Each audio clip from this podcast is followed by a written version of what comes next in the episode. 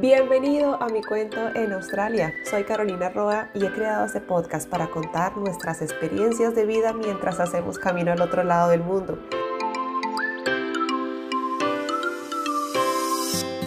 Cada episodio es una historia en la que compartimos, conocemos y aprendemos más sobre nosotros en este país. Comencemos.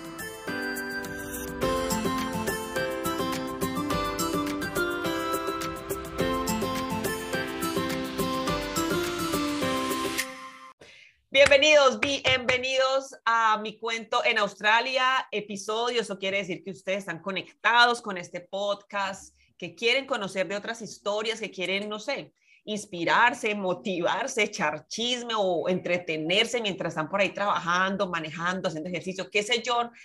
¿Para cuántas cosas ustedes han escuchado este podcast? ¿De qué manera los acompaña, los aporta, eh, los apoya? Bueno, todo eso que, que queremos contribuir con este espacio. Y hoy nos llegó un invitado que se ofreció. Él se ofreció y es amigo de Lady, una niña que también nos acompañó en, en uno de los episodios del podcast de la, eh, la, mona viajera, ya se me olvidó, ya en eso nos dirá. La mona exploradora. La mona exploradora, doña Lady Patarroyo. Um, y pues este muchacho nos va a contar su cuento. No tengo ni idea cuál es el cuento de este hombre, pero como el de todos nosotros, es lleno de mucha valentía, lleno de amor por lo que hacemos, de mucho entusiasmo, motivaciones, sueños, está cargado de muchas cosas. Así que le voy a dar la oportunidad a este hombre que se presente, nos cuente quién es y empecemos con una pregunta muy, muy eh, básica o general como para empezar así la conversa de mi cuento en Australia, de tu cuento. ¿Qué te trajo a Australia? Nelson, bienvenido. Bueno, muchas gracias, gracias por la invitación, muchísimas gracias Carolina por eh, aceptar reunirte conmigo el día de hoy.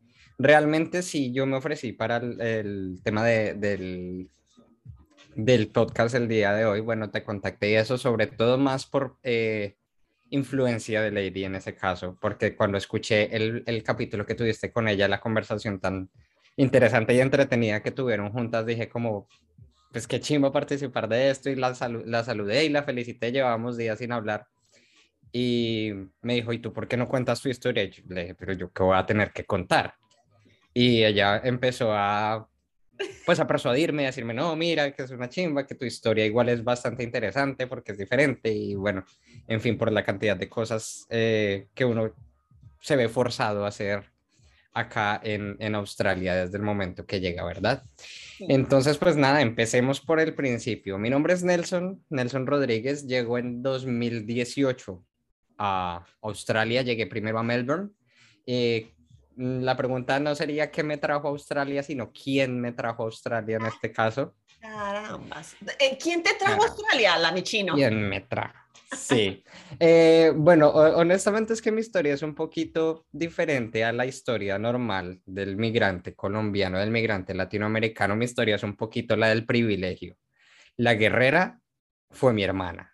Ella fue la que llegó de primeras, ella llegó un par de años antes que yo. Se empezó como a estabilizar y tal.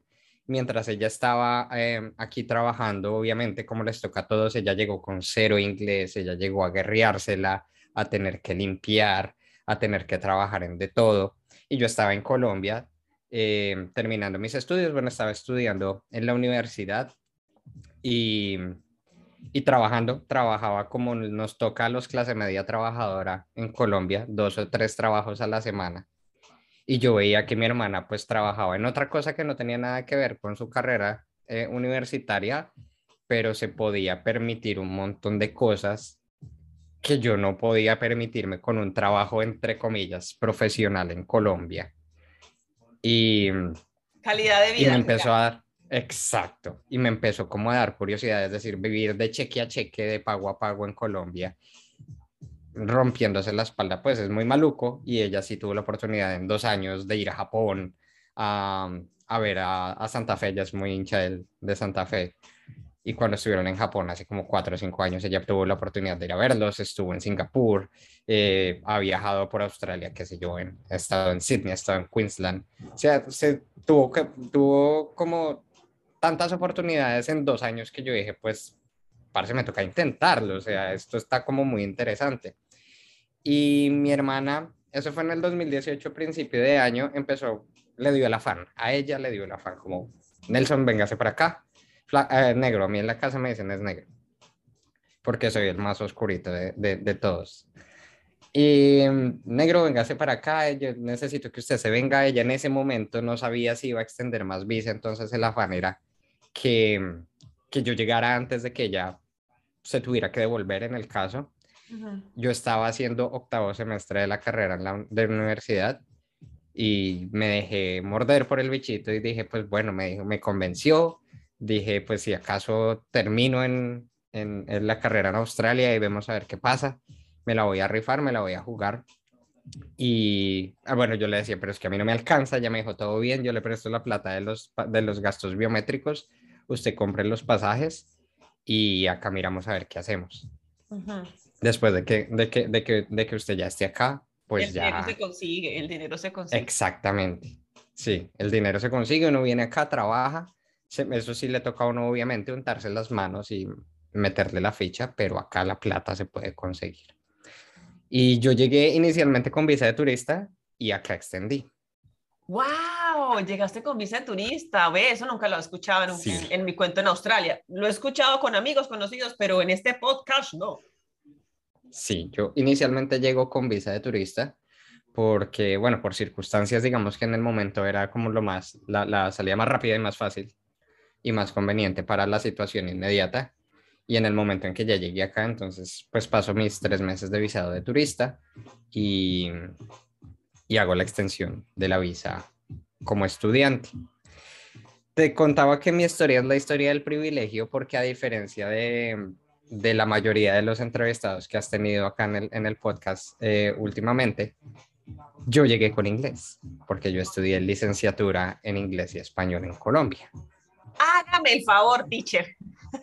Sí, señora. Entonces, eh, obviamente para mí todo el proceso de adaptación, de settle down, de llegar a Australia y fue menos traumático, ¿sí me entiendes? Porque al menos en, el momento en que yo llegué, yo ya podía, digamos que tenía la libertad y la soltura de poder meterme a una tienda y pedir una gaseosa sin necesidad de exactamente. Ir a retirar dinero Obviamente, sin necesidad de ayuda, porque a veces uno llega al cajero y es como, ¿cuál es la palabra de retirar? A mí exactamente. Me pasó. A mí me pasó. Yo estuve en el cajero y yo, ¿cuál de todos esos botones es para retirar plata? Iba a retirar 20 dólares, me acuerdo esa vez, y yo coloqué 20 mil y no, que no tenía fondos. Y yo, pero ¿cómo así? Yo tengo 20 dólares en la cuenta. Y era pues que estaba colocando 20 mil, no 20, 20, 20, o sea, el número 20. Esas cosas como que a uno se le desfasan y a uno eso no se le cuenta. Exacto, esas son las cositas que uno dice como en el momento en que tú decides empacar tu maleta y salir. En el momento en que uno llega y ya es la vida real, hay un montón de vainas que uno da por sentadas que son súper naturales y súper cotidianas de la vida, pero que en el momento en que te toca desenvolverte en otra lengua o en otro contexto, en otra, en otra cultura, pues uno se va a recontraembolatar y, y va a ser, pues para risas a la larga, pero al principio es bastante traumático, es bastante como que, como que es, sí, escandaloso y choca. Es, es Exactamente. Y te confrontas de muchas maneras a nivel personal, profesional, laboral, emocional, de todo. Y eso a uno Nadie le dice y nadie lo prepara para eso y uno tampoco hace ni lo cuenta. Es verdad, es verdad. Eh, afortunadamente lo que te digo, bueno, yo llegué, mi hermana me dio posada por el primer mes, básicamente no me cobró nada de arriendo, entonces eso ya fue una, una situación de privilegio inicial, porque todo el mundo tiene que llegar obviamente a conseguir, a gastar en pesos inmediatamente desde que se bajan del, del avión, pero yo no. Sin embargo, la, la, relación que nosotros teníamos con mi hermana. Nosotros nos queremos mucho y hemos sido muy cercanos siempre, pero no somos muy cariñosos, ¿sí? No somos muy afectivos físicamente, de beso y de abrazo, no. son muy australianos ustedes, son muy secos. Sí, un poco. Eso, eso es más de la, por el lado de la familia, sí, todos somos así, en el lado de la familia de mi papá, todos somos como de ¿qué ¿Qué más? Y ya, eso es todo el cariño. Ahí le dejé café, como decía Andrés López.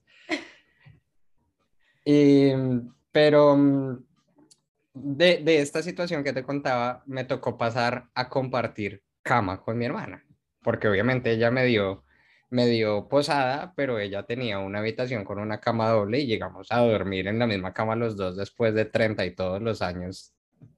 Imagínate. Entonces, pues bueno, esa fue una primera situación de choque divertida porque pues igual fue un, una manera como de tener otro tipo de, de lazos con familiares y como que sí, como que, bueno, fue extraño en principio, pero al final nos, nos ayudó muchísimo para, para generar lazos familiares y una, una amistad y una, como una relación más fuerte. ¿Cuánto tiempo duraste en Melbourne? Yo, de hecho, llegué en Melbourne en el 2018 y me mudé para Adelaide hace apenas dos meses. Yo llegué aquí a Adelaide en abril. Ah, carambas. Entonces, ¿qué ha pasado todo ese tiempo en Melbourne? Contanos, contanos. Bueno, pues yo llego a Melbourne primero y empiezo a estudiar. Bueno, como ya tenía el inglés, como te decía, nuestro plan de navegación era, bueno, yo me monto en el avión y mi plan es no volver a Colombia. Mi plan es buscar la residencia permanente, que ahí es donde ya hay una primera diferencia, digamos, sustancial con muchas de las historias eh, de, los, de los colombianos o los latinos que llegan acá a Australia, que primero llegan como, yo voy a llegar a estudiar inglés y vamos a ver qué pasa. Y si me gusta, pues me quedo y si no me gusta, pues me devuelvo, pero como tal no hay un camino bien dibujado o bien planificado. Desde el momento en que yo me monto en el avión, yo, o sea, yo me la rifé completa porque lo que te digo, yo digamos que tenía un, sueldo más o menos bueno en Colombia, pero no era pues el sueldo de lo que es un sueldo de profesor, o sea, qué tan alto puede ser un sueldo de profesor. Entonces yo llegué aquí a Australia con 500 dólares en la cuenta bancaria y ya. Entonces yo sabía que yo tenía que llegar acá a empezar a trabajar inmediatamente. Obviamente con la visa de turista me tocaba como le toca a muchos, entonces trabajar en cash, trabajar por debajo de la mesa, que no se debe hacer, no lo hagan, pero la gente lo hace porque igual nunca alcanza. Entonces, em, empecé como eh, inicialmente a, pues con mis amigos y mis compañeros a, a, a, dictarles como tutorías de inglés y me hacía una plata por ese lado. Después las mismas tutorías de inglés empezaron a jalar tutorías de español y empecé a moverme como por esa onda de lo mismo que hacía en Colombia, pero acá a domicilio con clases privadas. Ay, qué bueno. Y sí, entonces, bueno, pues por ese lado bien. Y ya una vez conseguí los papeles, ya conseguí, digamos, la, el, la, pues, la aplicación de la, exacto, que me permitía conseguirme un trabajo, ahí sí ya empecé a trabajar, pues en cafés y en restaurantes y eso. ¿Cómo fue para ti? Pero el plan inicial. Una pregunta, y te interrumpo ahí. Sí, sí, sí. Sí, llegaste con el inglés. ¿Cómo fue para ti el, el tema de aprender a manejar el idioma, el, el acento de los australianos? Como, ¿qué, ¿Qué tantas ventajas le trae a uno llegar con el idioma? La ventaja principal es que tú ya tienes, digamos, las estructuras mentales, las estructuras gramaticales armadas en tu cabeza y ya, o sea, esa es básicamente la ventaja. Pero realmente o sea, si tú no conoces el lenguaje, si tú no conoces las palabras que se utilizan en el lugar donde tú estás llegando, puede ser un viaje regional, pero si tú vives en Bogotá y nunca has ido a, qué sé yo, Bucaramanga, o a Pasto, o a la costa caribe, que tienen dialectos tan particulares o bueno que tienen me pasa con mis amigos paisas me pasa me toca decirle venga según el, el, diccionario de la lengua antioqueña esta palabra qué significa qué significa borondo por favor porque yo exacto. total. Es exactamente lo mismo. Se puede hablar la misma lengua tú puedes entender en teoría que es de qué se trata la conversación pero pero si no conoces las palabras pues pues te jodes. El inglés mío fue un inglés del libro toda la vida. Yo tuve la oportunidad de interactuar, digamos, con hablantes nativos un par de veces durante la universidad y trabajaba con gente, con hablantes, ni siquiera hablantes nativos, pero no hablantes de español en, en las escuelas en las que he trabajado. En una escuela trabajé con un, eh, con un chico de Senegal y con una profesora que era la profesora de francés que era de, de Haití y, y, en otra escuela trabajé con un chico que era de la India y ese había sido como pues mi, mi experiencia internacional del momento. pero nunca había trabajado con hablantes nativos. Y bueno, alguna vez tuve la oportunidad de trabajar tres meses en un call center en Colombia, en un call center bilingüe, y ese call center bilingüe fue el que me brindó las herramientas, digamos, como del listening para, Ok. para estar un poco más confiado en el momento de tener una conversación. Pero igual tú llegas acá, tú aterrizas en Australia y por más que tengas doctorado en inglés, si, es el, si el inglés que tienes es el, el inglés solamente del, del libro y de la academia, te vas a pegar unas estrellas tremendas. Me pasó, por ejemplo, el día que llegué a hacer mi primer mercado, yo, a mí me encanta el pimentón y yo cocino más con pimentón que con tomate muchas veces. Ok. Y llegué a, mm, pues agarré los pimentones, ¿cierto? Pero tú sabes que cuando uno llega al- a la, al till, al- al- a la caja del Coles, a la caja automática del Coles, tienes que buscar el producto fresco en el, En la pantalla. en la pantallita. Y yo estaba buscando el pimentón en inglés americano, como pepper. Y yo, Ah, pues, se dice la P, yo, ve, no lo sabía tampoco. por ejemplo. Eh, Sí, en, en inglés americano el pimentón es red pepper o yellow pepper. Y ya, como, como la pimienta de cracked pepper, pero es por los colores, green, yellow o red pepper. Y ese era el inglés que yo traía en la cabeza. Y yo duré como dos minutos buscando por la P potatoes, no sé, otra vaina, y por P, cualquier cosa, parsley. Y yo, pero ¿y dónde están los maricas pimentones, hombre? Y en esas llegó mi hermana porque ya estaba comprando otra cosa. Yo, marica, no podía pagar este pimentón para el almuerzo. Y me dice, es que, mm, como lo, lo está buscando en la P, lo tiene que buscar por la C. Y yo, ¿de qué me está hablando? Pues que es capsicum. Y yo, ¿cuál capsicum? ¿Qué es esa vaina? Y yo era el que sabía el inglés. Ay, no. Entonces fue, esa fue una historia pendeja, pues, pero graciosa con el, con el tema del, del, del, del, sí, de las diferencias lingüísticas. Y otro fue cuando em- conseguí mi primer trabajo en, en un café. Yo trabajaba en el café, no sé si tú conoces el hospital, el Peter McCallum en Melbourne, que queda al frente del, del Hospital de la Mujer. The Women's Hospital, ahí por llegando a. Flemington. Llegando a Flemington, sí. Ese no es el Royal Hospital. Eh, sí, eh, eh, queda el Women's Hospital, el Royal Hospital y el Peter McCallum Hospital, que es el de cáncer, que es Ah, el ok. edificio más nuevo y más la chimba, pues, eh, de los edificios médicos que hay en esa zona que están todos. Más arribita queda el hospital de niños. Esa es la zona de los hospitales, pues. Ah, ok. En, en, yo conseguí trabajo en el café del, del, ground, del ground level, en el café del primer piso, pues, para nosotros.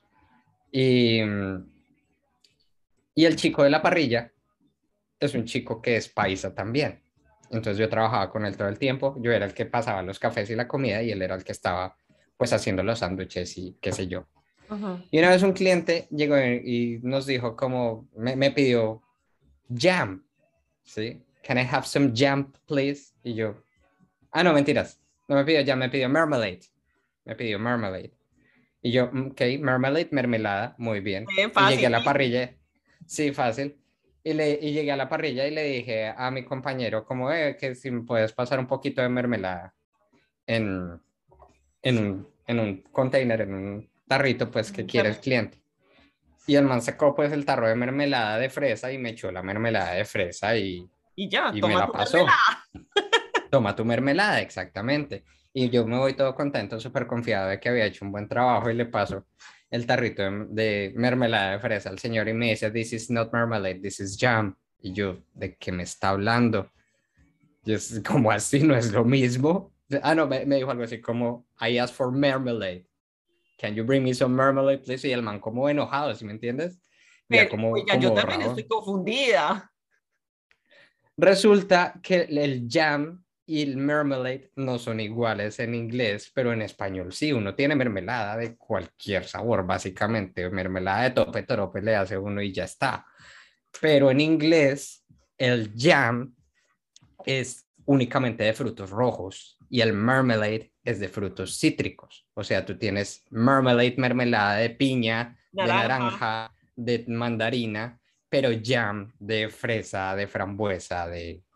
Raspberries, ¿cómo se llama esa vaina? raspberries, raspberry jam, blueberry jam, eh, strawberry jam. Todas esas son me estoy desayunando. Las cosas que uno aprende con este podcast, Ala. Today years old, when I learned. ¿Cómo así? Bebe. Sí. Eso también me pasó. Y claro, pues yo me devolví todo frustrado para la parrilla. Yo, marica, que esto no es mermelada y el paisa lo mismo. Como, pero si él es, entonces mermelada, ¿de qué quiere este man? Y en eso llegó mi jefe, que es australiano, pero es como de ascendencia irlandesa. O sea, aparte, mejor dicho, no tiene filtros por ningún lado, porque es de ascendencia irlandesa, pero es australiano. O sea, es como hablar con tu abuelo de 80 años que ya le importa toda la vida. Y el man nos dijo, ¿qué, qué pasó y tal? ¿Qué, ¿Qué fue lo que le pasó? Entonces yo le dije, ¿cómo es que este señor me está pidiendo mermelade y le estoy pasando esto? Y, y, se, y se enojó que eso no es mermelade, entonces no sé qué quiere. Y claro, este man se nos cagó de la risa, las dos con claro, y fue el que nos explicó. Es que no es lo mismo, y sacó el tarro de la mermelada de naranja y me dijo, vea, es esta. Y, y no la pasó, y tiéndele esta. Y ya él la sirvió y se la llevó al cliente, se disculpó y la vaina. Y yo le dije, pues yo no me quedé con eso. Yo le dije, como, pero ¿cómo así? Espera un momentico, explíqueme cuál es la diferencia. Y él fue el que me dijo, después de que se burló, obviamente, no, fue que nos dijo, como no, es que el, jam es de frutos rojos y el marmalade es de cítricos, es de frutos cítricos. Y yo, mmm. Aprendiendo de jam y marmalade en mi cuento en Australia. En mi cuento en Australia. esas, dos. Qué cosas o sea, y eso uno nunca se lo imagina. Pues uno siempre habla que le son diferentes inglés, eh, tipos de inglés y diferentes formas de decir eh, las cosas según de donde venga, pero esta de la mermelada la rompió. Es una, son un montón de cosas que uno dice como, sí, pues yo sé inglés, pues obvio, yo cuántos años ya llevo acá en Australia y de repente tú te cambias del mapa dos puntos y lo que tú sabías se va al carajo. Pero mira que todo esto a uno también lo ayuda a eso, como, como aterrizar un poco, aterrizar como ínfulas de grandeza, hacer un poquito, hacer a que seamos humildes, a que pasen, no, no las sabemos todas, no asumamos. Y pues nada, esto, esto es parte de este viaje, de este, de este cuento pues en Australia. Nelson, y aparte de tu experiencia en cafés, ¿cómo era la Melbourne que tú vivías en ese entonces o que viviste hasta hace poco? Bueno, yo llegué en, en el 2018, de hecho, hoy, ah, mira cómo es la vida, 19 de junio, estamos grabando este, este podcast, el 19 de junio del 2018 me monté al avión en Colombia para venirme para Melbourne. ¡Ay, qué chévere! feliz aniversario para mí. Ah. Ay, qué rico, qué rico ser, ser como parte de, de, de esos momentos de realización de, ¡ah! Oiga, en un día como hoy, hace tantos años, ve, qué chévere. sin, sin haberlo planeado, mira, hoy estamos grabando el podcast de celebración de mi aniversario de, este, de esta aventura. Este, momento va a quedar para la historia, todo el mundo va a saber que salga cuando salga este episodio, el 19 de junio del 2020, bebé, 2020, del 2018, del 2018. se montó al avión y en el 2022 estaba grabando un podcast. No, pues imagínate. Sí, imagínate contando mi historia de todos los tejemanejes de, de lo que nos ha pasado, ¿verdad? Bueno, eh, yo llego a Melbourne. Bueno, de plano, lo que, lo que sucede es que sí, yo ya tenía una idea más o menos pintada de cómo era eh, la ciudad, pues por las fotos de mi hermana y todo el tema. Pero uno, el imaginario que tiene de Australia es el de el cazador de cocodrilos y cocodrilo Dundee y uno cree que va a llegar acá a Playa Brisa y Mar como se lo pintan a uno todos los los advertisements de Sydney. Y es para ver qué sé yo tenis y playas y, y todo ese tema. Y yo llego el 20 el 20 o el 21 de junio llego a, a Melbourne en pleno arranque del invierno con ese hijo de madre frío tan asqueroso y yo venía pa yo venía a Playa Brisa y Mar y qué va. Traía una sola chaqueta decente, una sola chaqueta decente. Mi hermana fue muy amable en ese aspecto y también con la, la primera semana que llegué me compró una chaqueta de esas, eh, no la Kathmandu, sino de las otras, que son como las Kathmandu, pero de la otra marca. Eh, las MacPack o las North Face. Las, las MacPack, una MacPack. Son buenas, esas son buenas y son más económicas que una Kathmandu y que una North Face que son recos, eso es de otro nivel. Son igualitas. son idénticas, pero son más baraticas. Entonces ella me puso la primera chaqueta también. Lo que te digo, mal creado desde el principio. Mal creado desde que llegué.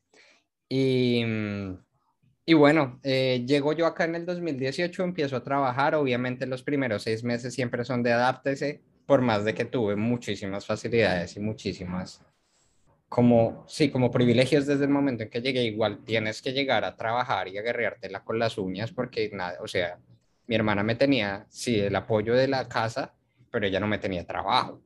El trabajo tenía que salir yo a conseguirme y no me podía mantener desde el día uno en el que yo llegué, yo sabía que yo tenía que empezar a valerme pues por mí mismo, mis comidas y las cervezas que me quisiera tomar o lo que fuera, me tocaba empezar a, a costeármelos a mí como un niño grande. Que te toca a ti lavarte la ropa, que estés cansado o no, que uno no va a encontrar la ropita, ay, como está mamado y le tocó lavar, si no lava mañana no tiene ropa limpia, hágale. Esas cosas uno no las dimensiona cuando está en la emoción de que no, voy para Australia a pasarla bueno, no sé qué, voy a viajar y esto, pero uno no dimensiona lo que hay detrás a la hora también de, de pasarla bueno y que empezar, y que empezar el, el cuesta, cuesta dependiendo de si llegaste con privilegios, si llegaste con muchísimos ahorros porque lo planeaste con mucho tiempo de anticipación, que llegaste con tu pareja, entre los dos pues tenían muy buenos ahorros para disfrutarse Australia por dos, tres meses antes de empezar a buscar trabajo o que llegaron con una residencia. Siempre, siempre es un choque y siempre es un proceso de adaptación de, de mirar, bueno, ya estoy acá y ahora a lo que vinimos. Exacto.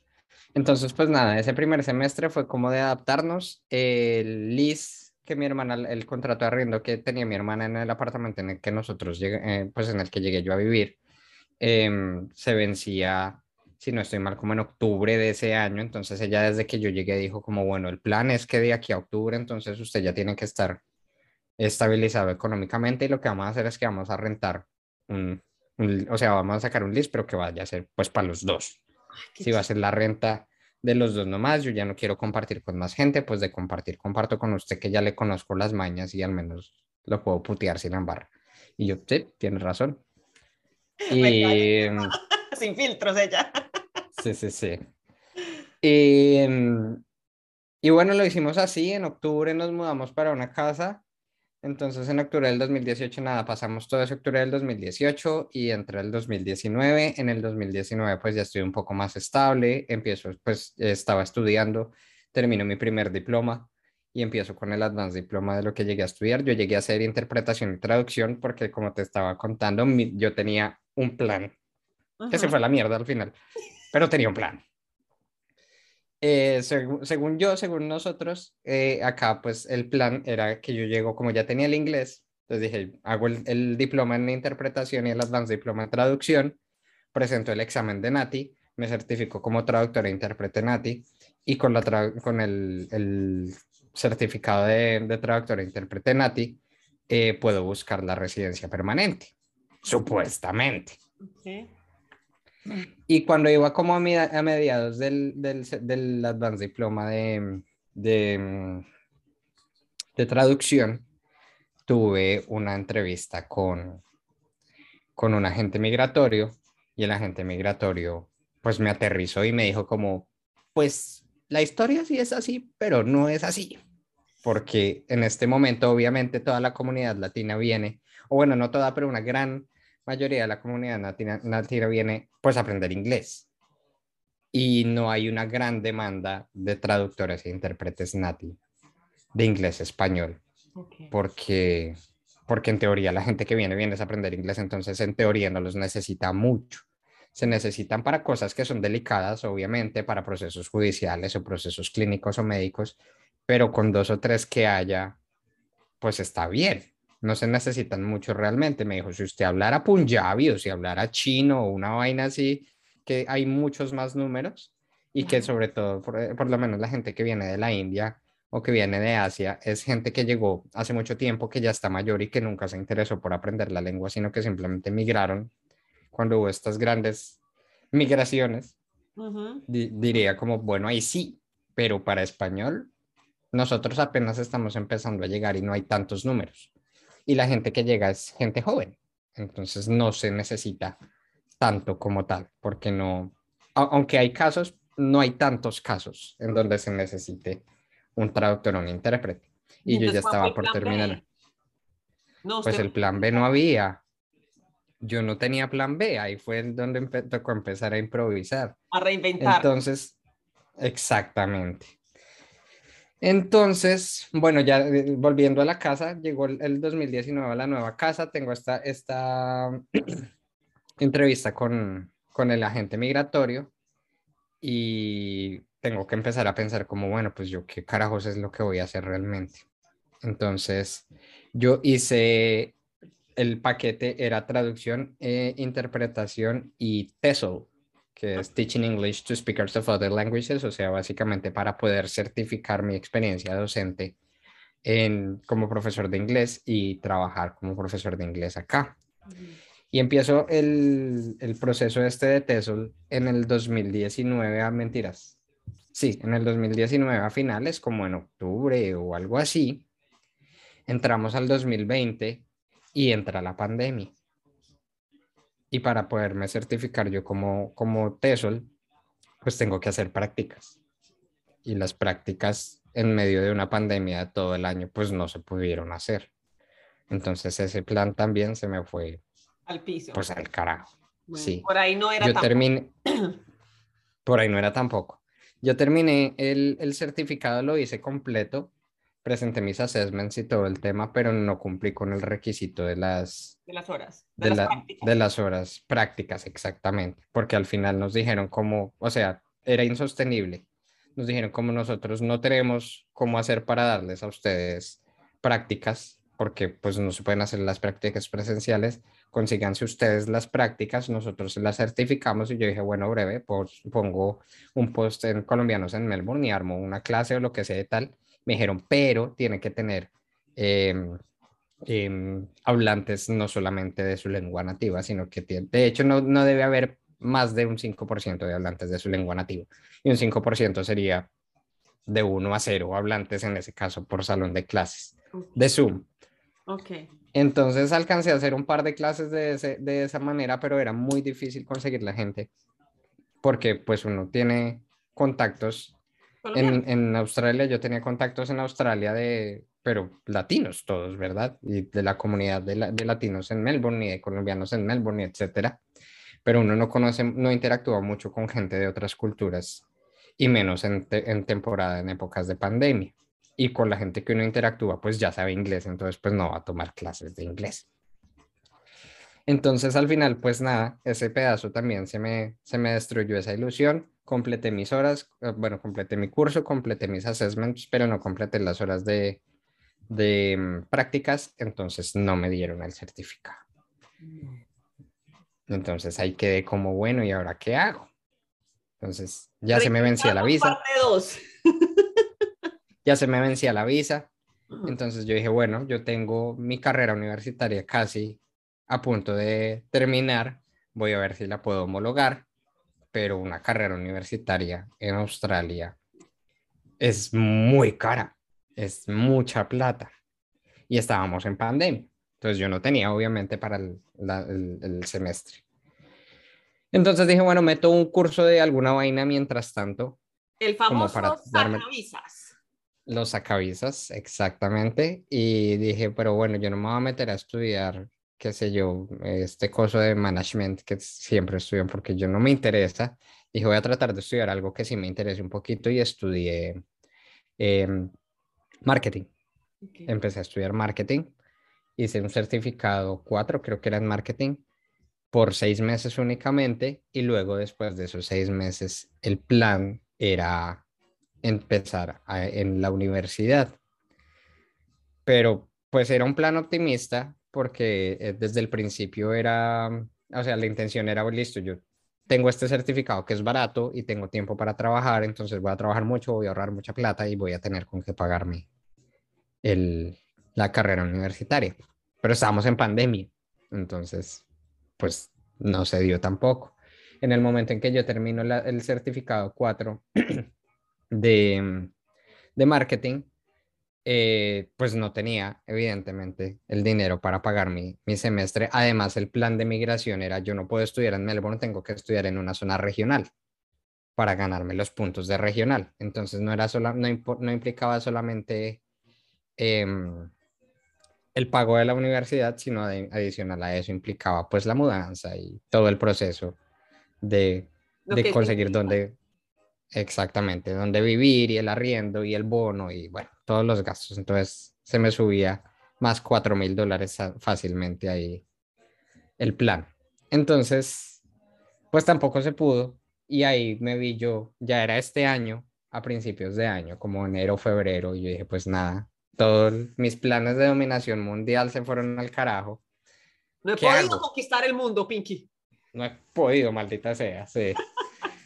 y entonces dije, bueno, pues qué demonios hago, qué voy a hacer ahora. Entonces volví con el agente migratorio y me dijo, hermano, usted tiene básicamente dos posibilidades. En este momento la posibilidad más sencilla en términos migratorios, pero más complicada en términos económicos, es hacer su carrera profesional, su carrera universitaria. Ah, bueno, y la otra es que yo tenía ocho semestres en Colombia, pero en el momento en que se hacen las... Dime. Ocho semestres en la San Marino. Ocho semestres de economía en la de, de, de, inglés en la San Marino. Yo solamente tenía que estudiar un año más para graduarme y por pelota no lo estudié. O bueno, qué sé yo, por el afán, lo que te digo, las circunstancias. Y pero acá esos estudios no me los valen, entonces básicamente me podían homologar como tres materias o algo así, entonces tenía que hacer básicamente la carrera entera. ¿Tres materias de ocho semestres? De ocho semestres, porque los pensums, el programa académico es completamente diferente. Acá de hecho, cuando tú estudias eh, para cualquier tipo de licenciatura o pedagogía, tú primero haces un, una minor en education y luego haces el major en lo que sea que vayas a estudiar, en inglés o en francés o humanidades o lo que sea. y, y, el programa en Colombia, pues es un programa que es más, no sé, como interdisciplinario desde el principio. Entonces tú tienes materias que son de pedagogía, pero tienes muchas otras materias que son del enfoque desde el principio. Eh, acá no me servía. Entonces me homologaban unas materias de las de, las de educación, pero Ah, bueno, y aparte yo no podía ser eh, profesor de inglés porque a quién le voy a enseñar inglés. O sea, el inglés acá es diferente, sería más como Shakespeare y esas vainas, pero no como aprender inglés. Entonces tenía que también, si quería ser profesor, cambiarme de ruta y enseñar otra vaina. Entonces yo dije, pues me decanto por secondary education, pero el secondary education entonces me toca aprender un montón más de cosas, porque pues sí, bueno, en fin, los programas educativos son completamente diferentes en Colombia y en Australia. Entonces, bueno, por ese lado tampoco se pudo, me, estoy hablando con el agente migratorio y me dice, se puede, la fácil es esta, y la otra no es que sea difícil, pero es más arriesgada porque tu aplicación de visa ya dice universidad y entonces tenemos que cambiarnos, a, tenemos que bajarnos de ahí. Y la opción es reinvertirse parte 3. Entonces, eh, yo dije, bueno, ¿cuáles son mis opciones? Las opciones son los sospechosos de siempre, entonces tú sabes que para obtener visa de residencia permanente, lo más fácil, entre comillas, es cocina, carpintería, plomería, soldadura y enfermería, que son como las cinco, pues, en donde hay más plazas y que es lo que todo el mundo estudia. Y dije, bueno, plomería y soldadura de plano no, porque son cosas que nunca en la vida he hecho. Y, y enfermería, yo no tengo las tripas para estudiar enfermería. Eso es otro, eso es otra, es un área del conocimiento que me evade, porque no, no, no lo tengo en mí. Uno necesita tener, tenerlo en uno para poder estudiar enfermería y cosas de la salud. Y yo no lo tengo. Entonces, lo mío son otras artes. Entonces tenía dos opciones. La primera opción era cocina y la segunda opción era carpintería. Yo trabajo en hospitality más o menos desde que tengo 16 años. He trabajado lavando platos en Colombia, empecé lavando platos, después trabajé en el bar, no como bartender, sino como el auxiliar del bartender. Después cuando eh, ya estaba un poquito más grande y más presentable, trabajé en mesas, eh, sirviendo las mesas, eh, trabajé en un club, en el club de, de, profesores de la Universidad Nacional en Colombia y allá aprendí un montón. Ese fue el trabajo que tuve básicamente durante toda mi carrera universitaria. Y, Y luego mm, llegué acá y empecé a trabajar en cafés y en restaurantes y en eventos y vainas. Entonces yo dije como, mm, podría ser cocina. Podría ser cocina.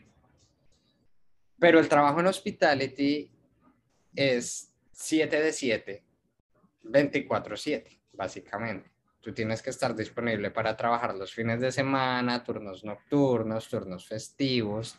Y cuando tú te pones a ver las cifras, los números en, en cuanto a, a, calidad de vida y a, y a ganancias, y lo comparas con carpintería, plomería, construcción o lo que sea, pues ciertamente es más atractivo cualquiera de las otras opciones.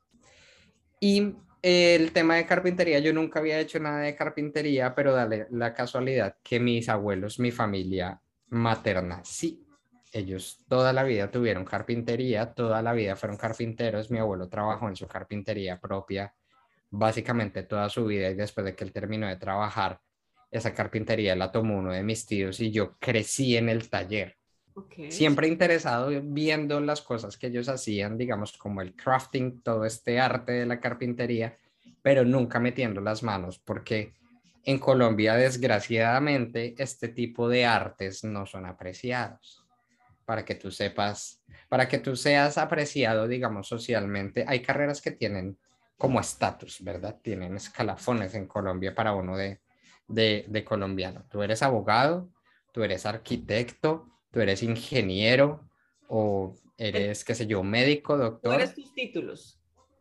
Exactamente. Eres, eres, tu trabajo. Eres, eres, alguien en la vida, pero si tú le preguntas a alguien como, ¿qué quiere estudiar? Y esa persona te ha pelado, bueno, eso ha cambiado un poco, pero al menos en mi generación y en la, la, generación nuestra, que es la que nos ocupa, si, tú, si uno le sale con el chiste a los papás de, ¿qué quiere estudiar? No es que yo quiero ser artista plástico, yo quiero ser, qué sé yo, músico, o yo quiero ser profesor, o yo quiero ser una vaina así, inmediatamente la cara del papá va a ser como, pero está fumando de la verdecita y de la cafecita, o qué carajos.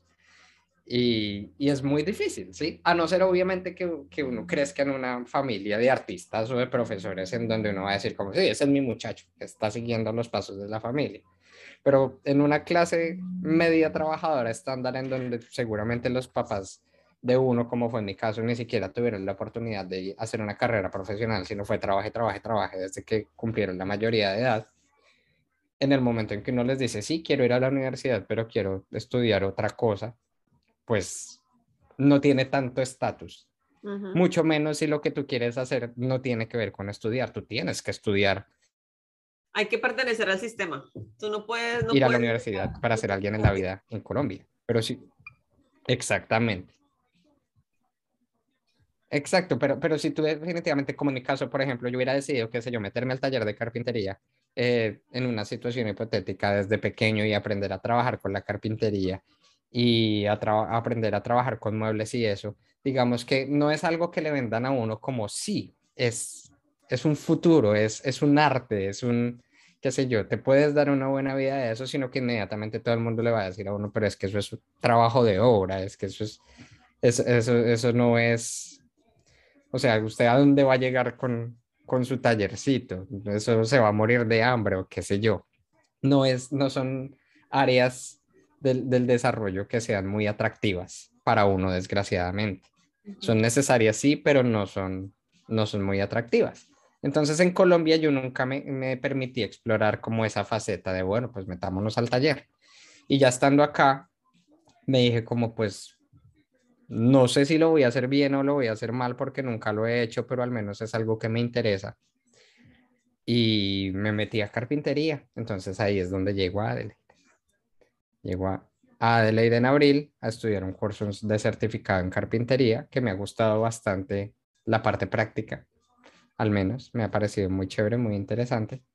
Y, y pues ahí vamos, ese es, ese, es el pedazo, de la academia. De la academia. Y Nelson, ¿cómo fue la Melbourne que tú viviste todo este tiempo? Antes, durante y después de la pandemia. ¿Cómo, cómo es la Melbourne de Nelson? ¿Cómo la viviste? ¿Qué lugares conociste? ¿Cómo te sentiste viviendo en ella, caminándola, recorriéndola?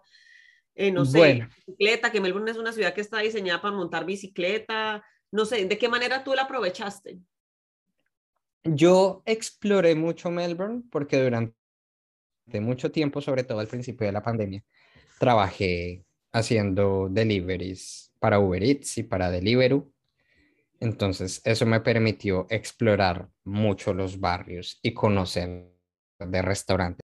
Tú puedes eh, comer comida italiana auténtica, deliciosa, puedes comer comida tailandesa deliciosa, puedes comer comida china deliciosa en cualquier lado, en cualquier barrio vas a encontrar un buen restaurante.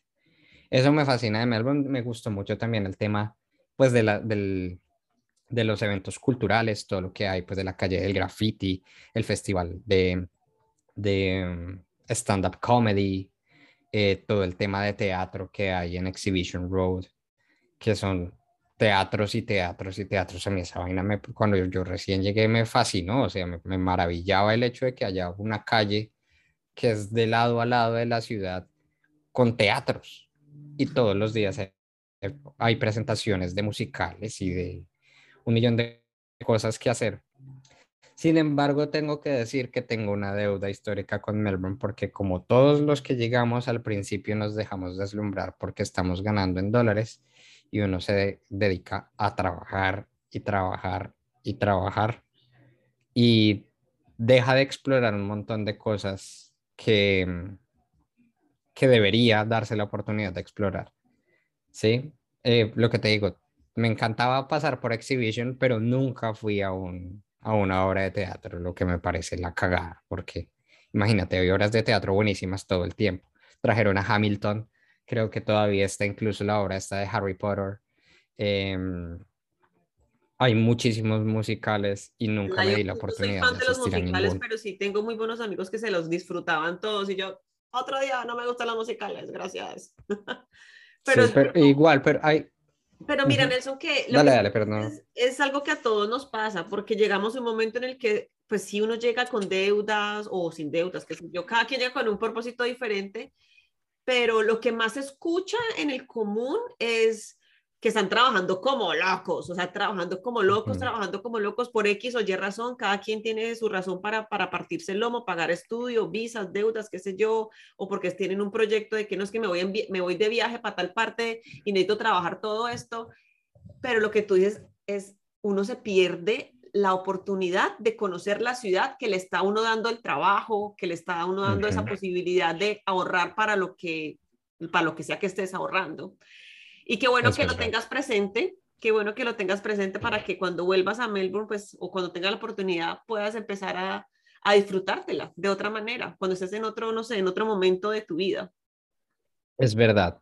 Eh, pero igual, digamos que las cosas que conocí de, de, Melbourne me encantaron. Lo que te digo, el tema de los restaurantes, te puedo recomendar un buen restaurante casi en todos los suburbios, porque eso sí, para comer, buenísimo. Qué rico. Todos estos restaurantes de comida latinoamericana y de comida asiática. Hay un restaurante buenísimo que para la gente que está escuchando en, en Melbourne queda en South Yarra. Eso queda sobre Turak Road. Es un restaurante pequeñito, pequeñito, pequeñito. Caben creo que cinco o seis mesas restaurante tailandés se llama Khao Yum o algo así. sí, digamos en la intersección de, de Turak Road. Ok, no, no, la intersección es más abajo, pero es Turak Road con, con Chapel Street. Es pequeñitico y es el mejor restaurante tailandés en el que yo me haya sentado nunca. Es delicioso, es muy bueno. Y en, y en Melbourne hay un montón de restaurantes buenos tailandeses, entonces promoción política no pagada para los que estén por ahí cerquita, caigan, que es muy bueno y no se van a arrepentir. Escojan cualquier cosa. Si se sienten poco arriesgados, escojan el pad thai de toda la vida, pero si se quieren arriesgar a probar cualquier cosa, señale con el dedo que no tienen pierde. Son buenísimos esos restaurantes, es muy bueno. Recomendaciones eh, gastronómicas con Nelson Rodríguez. con Nelson Rodríguez, sí. Y, y, bueno, eh, lastimosamente también el problema es que, pues imagínate, yo llego a mediados del 2018, 2018 19 me dedico a trabajar, pues eso fue, es una de las cosas que tengo que agradecerle a todo el tema de trabajar, trabajar y trabajar. Estuve en Bali por 10 días y pues me di la oportunidad, imagínate, uno en Colombia cuando se hubiera imaginado como me voy de vacaciones para el sudeste asiático, jamás. Y acá pues pude dar la, solo lo la oportunidad. Oh. Pero uno de clase media, clase Sí, no. ¿a qué horas va, va a decir no voy para Bali? Exacto, ¿no? Uno para planear un- unas vacaciones en San Andrés le toca empeñar los riñones. Entonces, pues bueno, eso, eso es una parte que, que, que se le agradezco muchísimo a la experiencia de Australia, el hecho de haber tenido la oportunidad de viajar al sudeste asiático y explorar también esa cultura, que no es tan diferente a la nuestra, porque también es gente que es muy trabajadora y, y que es muy cálida y que es muy, me gusta la palabra welcoming en, en español, en inglés, que no sé cómo se diría en español, pero ellos son así, son muy welcoming todo el tiempo y todos quieren mostrarte su casa y cómo viven y son muy chéveres en ese aspecto. Muy querido. Y bueno, y además, perdóname, No, ¿qué dime, vas a decir? No. continúa, No, y querido. además, eh, además el hecho de, de- de las, pues de toda la cultura eh, musulmana y de la cultura budista que hay, como, como converge de bonito, por lo menos en Indonesia, que hay una gran población que es musulmana, pero otra gran población que es budista, entonces tienes, puedes ir a mezquitas, pero puedes ir a, a templos budistas y en todas las casas hay como un altar y hay un templo y tienen unos rituales súper bonitos que yo no soy muy espiritual, si te soy muy sincero, pero el hecho de ver cómo esa espiritualidad como que se, se entreteje en la cultura de la gente y en su comportamiento y en cómo en, como en sus interacciones con el ambiente y con sus alrededores me parece genial. Es, es una vaina que es muy, muy, muy bonita y es una experiencia de las más interesantes y más bonitas que haya tenido yo. Bueno, Pero luego de que llegó a Bali, pues llega la pandemia y duramos dos años encerrados. Entonces, pues ahí también me perdí un montón de experiencias y un montón de Melbourne, porque literal, yo fui de los afortunados que al menos trabajaba en la moto y podía salir y estirar las piernas. Pero toda la todas esas personas que trabajaron desde la casa todo este tiempo, pues imagínate, peor aún. Nelson, te quería preguntar ahora, Melbourne a Adelaide, ¿cómo ha sido ese cambio para ti? ¿Cómo ha sido el proceso de adaptación? ¿Cómo ha sido empezar? Porque esa es la otra, es empezar. Uno, como ya moviéndose como pez en el agua en Melbourne, uno ya sabe cómo es el maní, pues, la situación. No, se tiene que ir para Adelaide porque, pues, si tu propósito es la residencia, pues, y es como la opción que hay según tu perfil profesional, vete para Adelaide y es como, ay, otra vez, buscar casa como es allá y cambiarse de estado acá es como cambiarse de país porque todo es completamente diferente. ¿Cómo fue para ti ese cambio de interchoque cultural? Pues imagínate que yo creo que yo estoy sufriendo en este momento el, el, proceso de verdad de migración acá en Adelaide, porque cuando llegué a Melbourne llegué con sentido y acá esta vez sí me tocó venirme solo. Yo en Melbourne vivía con mi novia y pues compartíamos el lis con, con mi hermana y su novio y en el momento en que yo me mudo para Adelaide eh, me tuve que mudar un- esta habitación es mi hábitat entonces a rentar una habitación y a estar limitado, no tengo televisor, no tengo, tengo el espacio que tengo dentro de estas cuatro paredes y ya está. No es que no pueda salir a utilizar las áreas comunes de la casa, la gente con la que vivo son, eh, las personas con las que vivo son muy especiales, son muy buenas personas, pero pues no es lo mismo, o sea, no es mi casa, entonces como que uno no se siente bien solamente parchando ahí en la sala, como si fuera la casa de uno. Entonces, pues eso fue el primer choque, realmente me, eh, me tocó reducirme muchísimo. Además, duré dos años, casi tres viviendo en Melbourne y uno se empieza a llenar de cosas y de cosas y de cosas y en el momento en que, en que tuve que, que viajar para Adelaide, las cosas que no regalé me tocó botarlas y tratar de reducirme al máximo para poder pues mudarme con comodidad y con todo eso me tocó traerme tres maletas de las grandotas y el equipaje de mano llenos de ropa y de chécheres y de vainas que yo digo esto no lo puedo botar porque es importante. ¿sí? Y bueno, eso por un lado, eso ha sido como el pedazo traumático, sin embargo,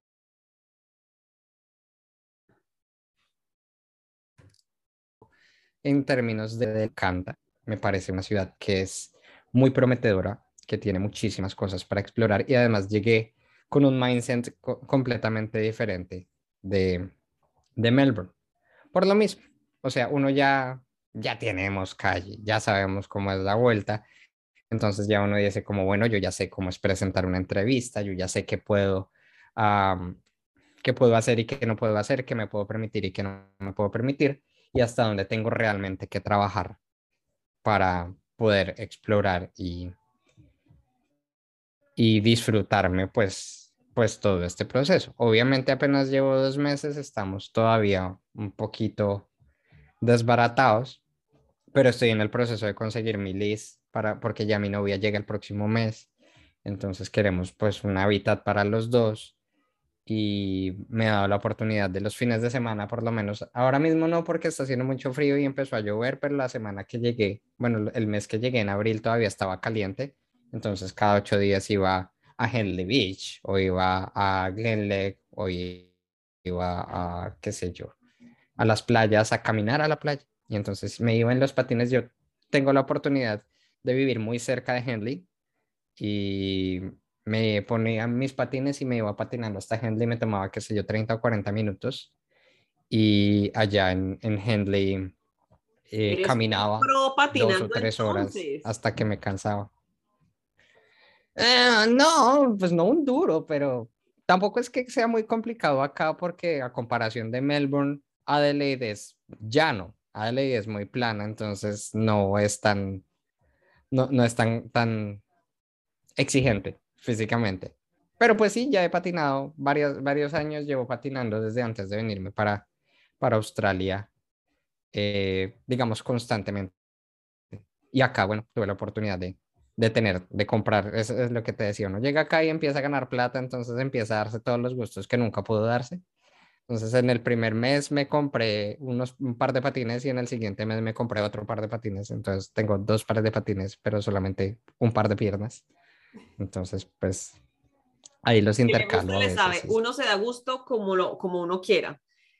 Exactamente. Nelson. Y ya. Dime. Dime. No, no, tú. No, no, no. Y... Patines. No, porque es que yo ya estoy, yo estoy aquí que pregunto más que un perdido cuando aparece. No, no, no. Y, ya, pues en términos de la exploración del, del, de Adelaide, me ha parecido muy bonito. El clima es un poco menos hostil que el clima de Melbourne, porque pese a que estamos, eh, digamos, en invierno, en el mediados del invierno, los fríos no son tan fríos como los de Melbourne. Entonces eso también para nosotros que somos de sangre tropical, por más que uno sea de Bogotá, por debajo de 10 o de 11 grados, eso es terrible. Es, es para llorar. Y afortunadamente lo que te digo, y esto era una de las cosas que yo quería comentar en tu podcast, aprovechando la difusión obviamente y de las personas que estén interesadas en venir. Em, entre más habilidades uno desarrolle y consiga y explore, más mejores oportunidades se le van a dar. Yo tuve la oportunidad de bueno, no sé si es sí, o sea, eso fue una oportunidad que me dio la pandemia de explorar mi alcoholismo en niveles profesionales. Uy, ¿cómo Entonces, así? con mi hermana y con... Hagamos un breakdown de esos niveles profesionales. ¿Cómo así? espero un momentico de que está hablando, borracho profesional. Imagínate que nosotros, pues yo, en Colombia uno que toma, realmente. en Colombia uno toma pola y guaro, y esa es toda la cultura etírica que tiene uno. Si uno está muy fancy, entonces compra una botella de whisky y toma whisky y ya está. Eso es el día en ocasiones especiales y es el día que uno destapa una botella de whisky. ¡Ay, pero qué! Y se la montan a uno y todo el tema. Pero en la vida tú te tomas, qué sé yo, un gin and tonic en Colombia o un cóctel decente, porque no tenemos esa cultura. Y el vino mucho menos. Vino de cajita del de la monjita, cuando uno está en la universidad tomado con pitillo y hasta ahí. Pero, pero acá, digamos, a, mí me encanta la cerveza, me fascina la cerveza y en, en Australia, en Melbourne, me di cuenta que nosotros tomamos pola, pero no sabemos tomar pola. Bueno, ahora digamos que eso ha cambiado un poquito con todo el tema de las, de las cerveceras eh, artesanales, con la Bogotá Beer Company y con los 12 apóstoles y en fin. Em, pero en general las cervezas de uno son Poker, Águila y Costeña y todas son la misma básicamente. Em, y acá si tú puedes ir a un bar y quiero una cerveza y de cuál y le sacan a uno 16 taps diferentes de no, esta es una IPA y esta es una XPA y esta es una Lager y esta es una Pale Ale y no como qué demonios. Son muchas opciones. Entonces empecé a explorar el tema de las cervezas y aprender de diferenciar los gustos y tal. Pero llega un punto en el que tú, o sea, tú, uno solamente puede tomar tanta cerveza en la vida la cerveza te, te infla, te dan ganas de hacer chichito el tiempo y tal, no sé qué. Y yo siempre había sido, siempre me había considerado en Colombia muy mala, mala copa porque yo no puedo con el trago, o no podía hasta ese momento. Porque uno toma guaro en shots todo el tiempo, cada tres segundos. Entonces a mí me caían muy mal y me hacían muchísimo daño. Yo nunca tomé eh, aguardiente en Colombia. Bueno, realmente sí, a los 20, 20 tantitos, como todos que tenemos la, pasamos por esa época de etílica mal universitaria, pero como tal no, no, nunca fui un buen bebedor de alcohol en Colombia. Y un día salimos con mi novia, no recuerdo a dónde, a un restaurante X, creo que eso fue en, en, en Docklands, sí, por Docklands, a un restaurante tailandés, nos encanta el tailandés y había una carta de, de cócteles bastante extensa y yo ese día no quería cerveza. Y yo, ve, pues vamos a ver cócteles. Y empecé a pedir un cóctel y rico. Y el otro cóctel y también rico. Y yo como tan marica uno empieza en, en Colombia le dicen a uno vamos a tomar cócteles y uno dice, ay, cócteles, pero ahora qué, porque todo en Colombia es así, ay, es una, es una pendejada. Entonces uno se limita mucho culturalmente en ese tipo de exploraciones porque, ay, entonces ahora se embobó, que, que tan, tan creído, ahora va tomando cócteles, qué sé yo. Pero acá uno se lo puede permitir y puede darse la, la oportunidad de explorar, de, de dar esas exploraciones gastronómicas. Exacto, explorar abiertamente lo que uno quiera, como uno quiera, a la hora que sea. Y aquí no te van a decir nada porque aquí a nadie le importa. Aquí todo el mundo le vale huevo, sí. Y es maravilloso. Me encanta ese importaculismo que tiene todo el mundo. Y, y empecé a ver los, los, los, ingredientes, porque eso sí, todas las cartas te tienen que decir que te, están toma que te estás tomando. Entonces ahí te dicen, no, qué vodka, qué gin, qué ron, qué tal. Y empecé a cogerle gustico al tema de los cócteles. Okay. Paso la página para otra historia, en donde estamos con mi hermana tomando cerveza, lo mismo ahí en la casa está mi hermana y unos amigos y bueno, mi novia y su novio y todo el tema. Y mi hermana dice como, ay, es que yo siempre he querido tener una coctelera y aprender a hacer cócteles. Y yo, hmm. Y ahí mismo saco el teléfono celular, Amazon, compro la coctelera y le dije, listo, mañana llega.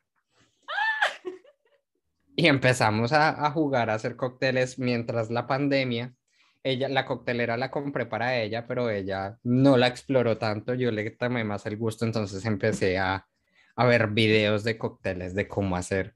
Empieza uno con lo que sabe, entonces, cómo hacer un margarita, cómo hacer un mojito, cómo hacer... Eh, yo quería hacer mojitos y los mojitos no se hacen en la coctelera, entonces dije, no, pero yo quiero es utilizar la coctelera, entonces, ¿qué puedo hacer? Sí, yo quiero hacer así. Sí. Y empiezo a explorar y a explorar y me empiezo a meter en ese agujero de conejo, que es una vaina inacabable. Y a leer y a ver videos y a aprender. Y pues estábamos en pandemia. Y en pandemia el hobby de todos, yo creo que fue emborracharse, no sé. Las los... paris, los, cualquier excusa para tomar. Sí, y, y, y, es, yo, sí, yo creo que los únicos que ganaron realmente fueron los de Dan Morphis y los del BWS en, en, durante la pandemia, porque eran las únicas industrias que estaban abiertas normal y se quedaban hasta sin stock y todo, tenas, la borrachera, pero bueno. Entonces empiezo a mirar, bueno, que cómo hacer infusiones y empiezo a meterme más en el rollo y en el cuento, ¿verdad? Y aprendí muchísimo y cuando yo llegué aquí a Australia, a Australia, a, a Adelaide, entonces pues ya tenía toda esta experiencia de mesero y, y de hospitality, pero además tenía todo este nuevo conocimiento de coctelería y de licores que adquirí durante la pandemia. Y me vendí fue por ese lado, como mesero. y tuve la oportunidad de dar eh, con una vacante en un restaurante italiano que queda en Norwood. Em, y allí, por toda la experiencia que tengo, más este, este conocimiento nuevo que adquirí, me le vendí al man y al man le gustó eh, mi perfil. Y en este momento yo llegué a trabajar como supervisor de meseros cuando yo en la vida había sido supervisor de nada.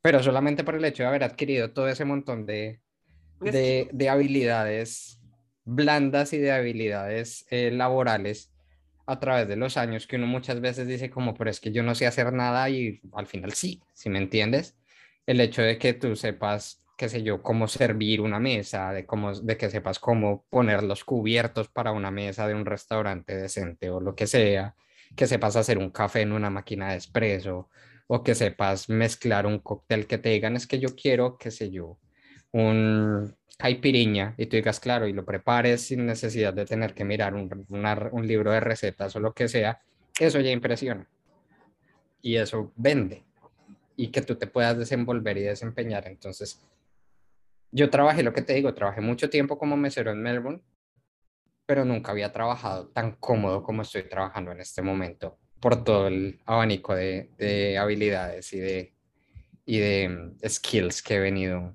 desarrollando por este tiempo. Entonces, la invitación de la que estábamos hablando, todo este chorrero era para volver al, punto del que estábamos hablando antes.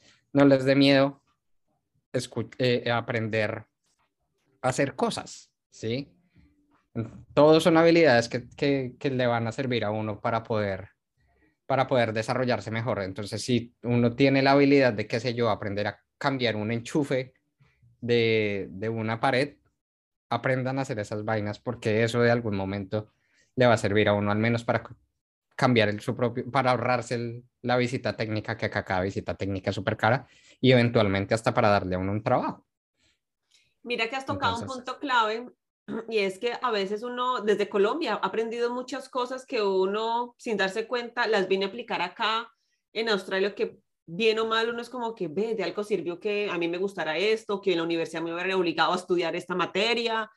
Son cosas que a veces la vida uno lo va preparando y sin saber y le va dando como ciertas habilidades, se les va dando ciertos conocimientos que uno nunca sabe a futuro cuántas vueltas puede dar la vida y aún le terminan a uno sirviendo. Y mira, para a ti, un gusto, simplemente un hobby, como, no, quiero saber cómo es esto, me gustan los jeans, bueno, ¿cómo es el tema de los jeans? ¿Cuántos jeans hay? La destilería, ¿cómo se prepara? ¿Con cuáles cositas se pueden, como el garnish que le pueden poner a los gin y que no es solo un pedazo de pepino, o sea, le pueden colocar cualquier cantidad de cosas a un gin y son cosas que uno no sabe y que bueno, llega un día en el que no, pues que quiero trabajar como bartender y tengo este conocimiento, cócteles, te puede servir un montón, no solo en hospitality, sino para muchas otras cosas en tu trabajo, temas profesionales que te gustan, el lado de la tecnología y lo puedes implementar en tu trabajo para otras cosas.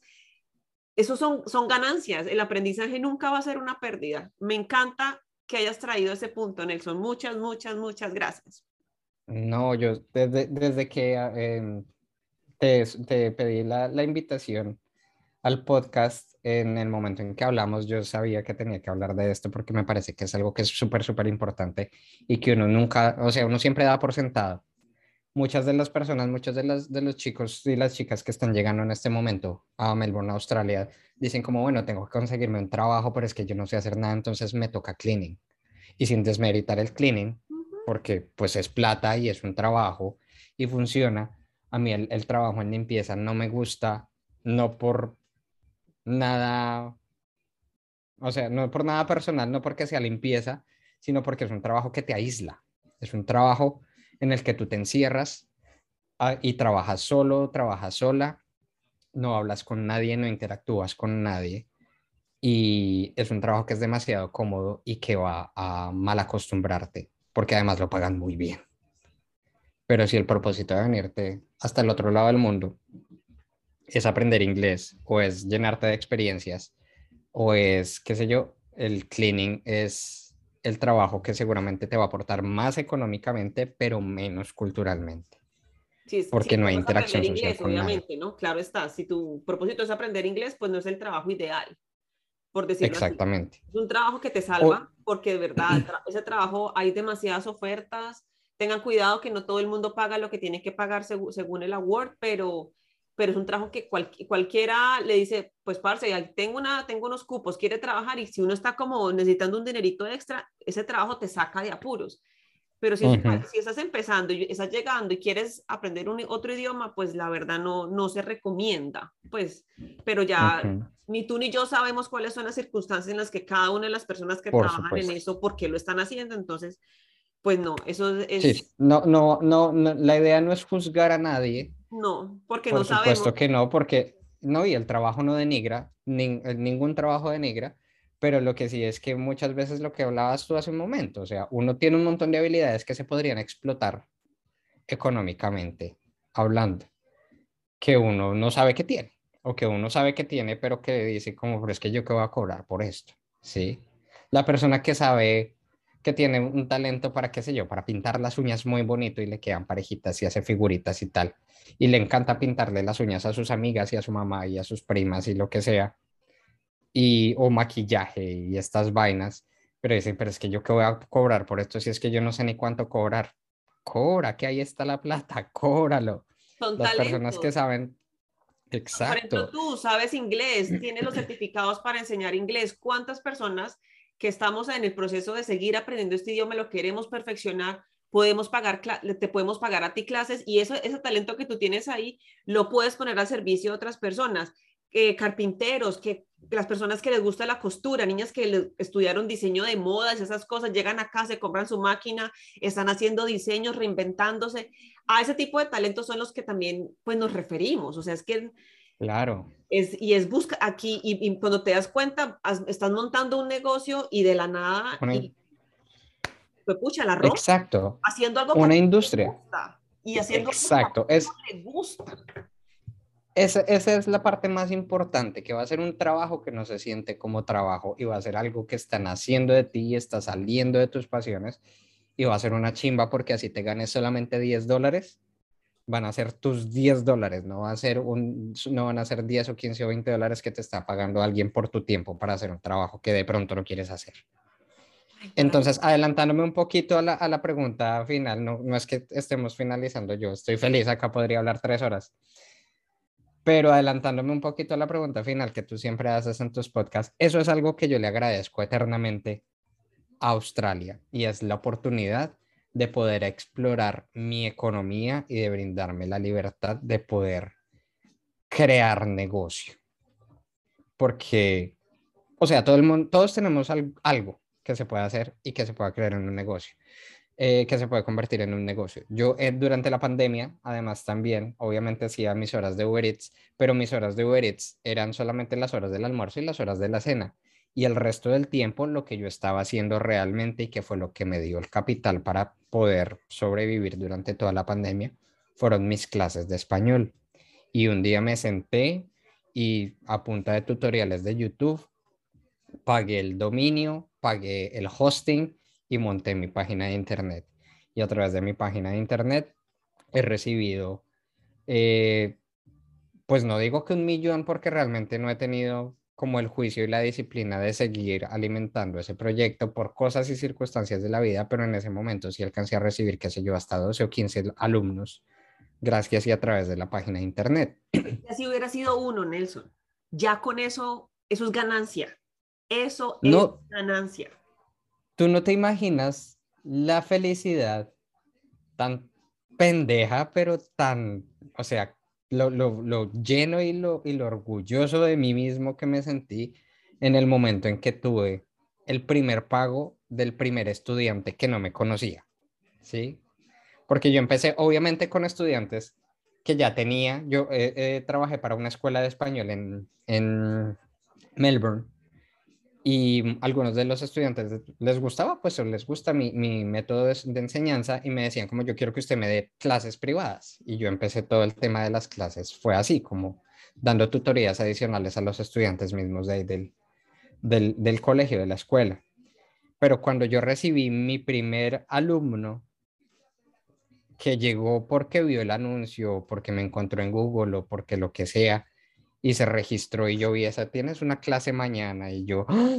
y cuando me entra la primera plata y el, y el pelado toma mi clase y vuelve y programa y vuelve y programa y vuelve y programa. Lo tuve como por tres meses tal vez.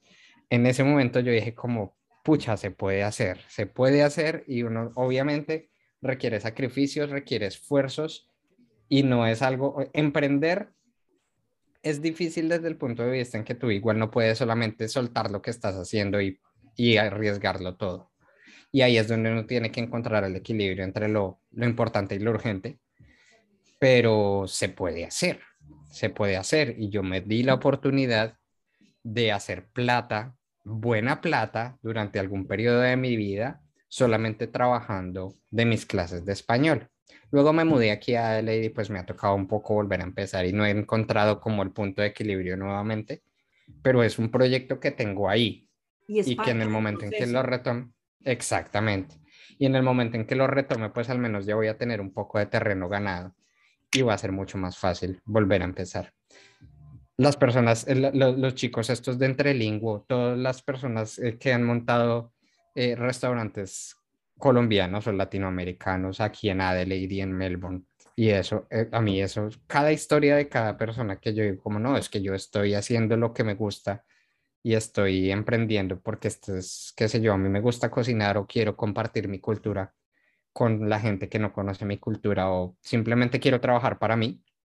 A mí cada, eh, cada una de esas historias me parece como un triunfo personal, me parece una chimba.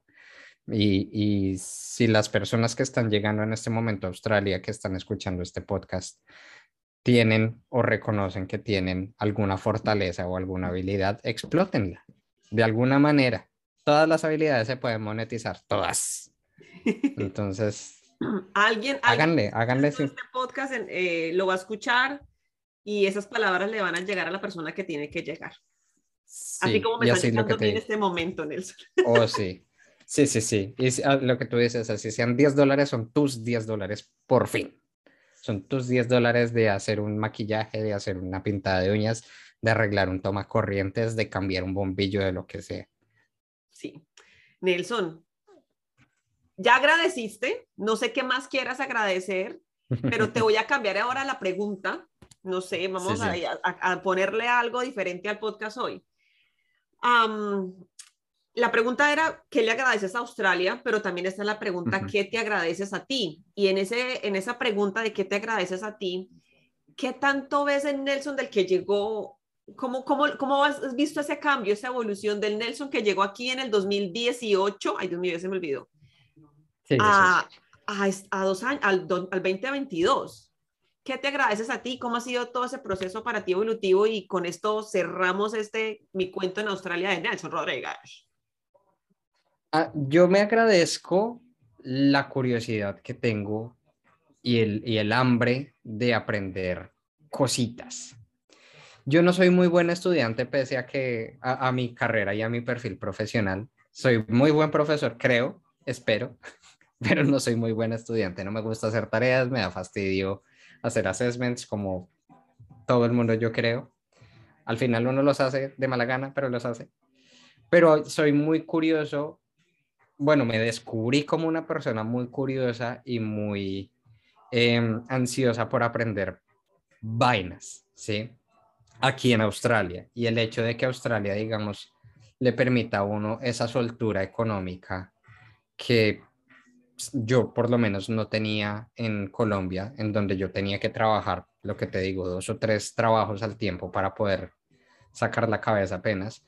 Acá tengo más tiempo libre, me he podido explorar cosas que me han interesado. Cuando compré los patines me metí de lleno al tema del patinaje y patinaba dos o tres horas diarias. Después cuando me metí en el tema de los cócteles, veía videos y veía tutoriales y compraba botellas y botellas y botellas de cosas para explorar y tal. Luego, qué sé yo, eh, en el tema de la carpintería me he dado la oportunidad también de explorar un montón de cosas, de temas de carpintería, mirando videos, comprando libros. Em, estoy aprendiendo un poquito de animación también para, para mejorar mis clases. Entonces, trabajando con After Effects y con, con el, la, suite de Adobe, que pues no tengo ni idea, pero por lo menos en este momento, Australia me brindó la, la, la, oportunidad de empezar a explorar esas cosas. Entonces, lo que me agradezco a mí en ese aspecto es esa curiosidad de, pues aprendamos, que igual no sobra, ¿sí? No estorba. Exactamente, el conocimiento que tú adquieras, por mínimo que sea en el área que sea, no te va a estorbar ni te va a fastidiar. Al contrario, te va a enriquecer y esa, esa interdisciplinariedad que puede llegar a coger uno eh, explorando un montón de cosas y aprendiendo de un montón de vainas, en algún momento te va a dar buenos resultados y se va a poder materializar en éxitos y se va a poder materializar en, en buenas experiencias para uno y para los demás, además también. Hay otra cosa que, bueno, yo, no, no me quiero ir, señor Stark. Hay otra cosa que a mí me encanta. Este, este sí es un hobby, pero es un hobby pendejo, pero a mí me encanta. Yo a veces me meto a las páginas de colombianos en Melbourne y colombianos en Adelaide todas estas páginas en donde la gente que está por venir pregunta vainas, como ve y qué tal es esta escuela o qué me qué opinan que en dónde es mejor llegar a Melbourne o a Adelaide o a Sydney o vainas así. Y si hay una cosa que a mí me caga en la vida es que inmediatamente alguna persona que no ha llegado acá a Australia pregunta cualquier cosa respecto a Australia, inmediatamente saltan tres o cuatro personas que por supuesto es su trabajo y es entendible. Escríbeme, yo, yo estoy con estudios y yo soy de la agencia no sé qué cito y te estoy escribiendo al, al privado entonces para que tengamos una charla más. Parce, si te están haciendo una pregunta, responde la pregunta y ya está. O sea, ¿cuál es, qué, ¿Qué colegio es mejor? ¿Qué sé yo? ¿ILSC o otro? No me sé más nombres. pues cualquier, cualquier colegio va a ser bueno o malo, depende de las experiencias y las expectativas que tenga uno. Pero si tú tienes uno... ¿Qué tan, uno puede estar en el colegio más caro, pues así de Adelaide o de Melbourne, pero si usted no va a clase, si usted, pues, sí. ¿De qué sirve? Esa platita se perdió, mi amor. Total. Y bueno, pero el hecho es que tú puedes, tú tienes todo el derecho a tener una opinión personal de este colegio o el otro es mejor o es peor por estas y otras circunstancias. Y estás en todo tu derecho. Si la pregunta está en redes sociales, tú estás en el derecho de responderla desde, desde el mejor, eh, desde lo mejor de tus conocimientos. Pero si hacen una pregunta y tu respuesta es, te quiero vender este curso, Cállate, o sea, no estás respondiendo. Entonces, mi hobby es básicamente pelear con todas esas cuentas y yo, pero si eso no fue lo que le preguntaron. Entonces, yo respondo preguntas en, en, en, en Facebook de ese estilo, ¿no? La, debe haber gente que por ahí me haya visto como, sí, ah, este man es el que comenta. eh, y vainas de esas, como, bueno, ¿y qué me sirve más? ¿Es mejor que yo aprenda inglés antes de irme o es mejor que yo aprenda inglés ya estando allá y tales? Y bueno, esto y lo otro. Es, es bonito ser empáticos porque ellos que quieren saber cómo es la vida acá, pues son preguntas creo yo que son como normales para una persona que no, no tiene ni idea de cómo imaginarse la ciudad. Ya hay mucho más recursos en, el, en, la internet para saber cómo es Melbourne, imaginársela. Hay mucho, cualquier cantidad de videos de todas las ciudades pues, de Australia, cómo son los estilos de vida, muy diferente a los que llevan acá más de 5 o 6 años. Ya hay demasiadas personas haciendo contenido acerca de cuáles son los mejores colegios para que la gente tenga esa idea, pero hay personas que no encuentran en Facebook como, como su espacio para poder hacer este tipo de preguntas y hay personas que son cero empáticas y también he visto que atacan.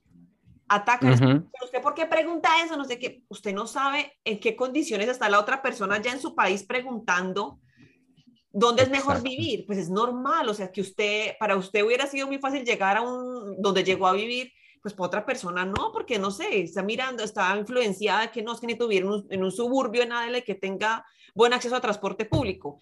Bueno, te contamos, y nada y solo hay un bus, entonces pues si, si hay stops, pero tendrías que caminar, nos falta mucha empatía a veces para entender el por qué. Obviamente hay preguntas que uno dice, yo no preguntaría eso, pero... Porque uno se pregunta, a veces preguntas que son como, como muy, no sé, como obvias, pero no sé si qué tan obvio sea todo en la vida. Entonces, pues nada, entiendo, entiendo tu punto, Nelson. Hay muchas personas que sí se dedican en los grupos, por ejemplo, Sebastián Jauregui, otro invitado del podcast, A él le encanta ayudar, es de las primeras personas que está ahí respondiendo como la gente pregunta, ay, eh, ¿por dónde más, más barato viajar a Australia? Y me acuerdo que Sebastián escribió, bueno, pues si usted se va a pie, se demoraría tantos días. Si usted se va en barco, se demoraría tantos días. Entre le tocaría hacernos, porque las, a veces las personas no saben eh, estructurar la pregunta. Entonces ahí Sebastián les cae con humor, y, pero al final les responde lo que están preguntando. O sea, mira, y hay personas que son expertos en encontrar tiquetes y postean un video, vea, haciendo así esto, esto, esto, con estos filtros, váyanse de incógnito a no sé qué más, y ayudan a las personas, y eso es bonito. El hecho de que todos estemos acá en Australia también nos ha sacado ese, como ese sentido de, de apoyo, de colaboración, y que esos grupos de Facebook son de una ayuda valiosísima para todos, para defenderse, para, no sé, sus primeros días, meses, muchas cosas que, que a uno le ayudan, que a uno le ayudan un montón, de verdad.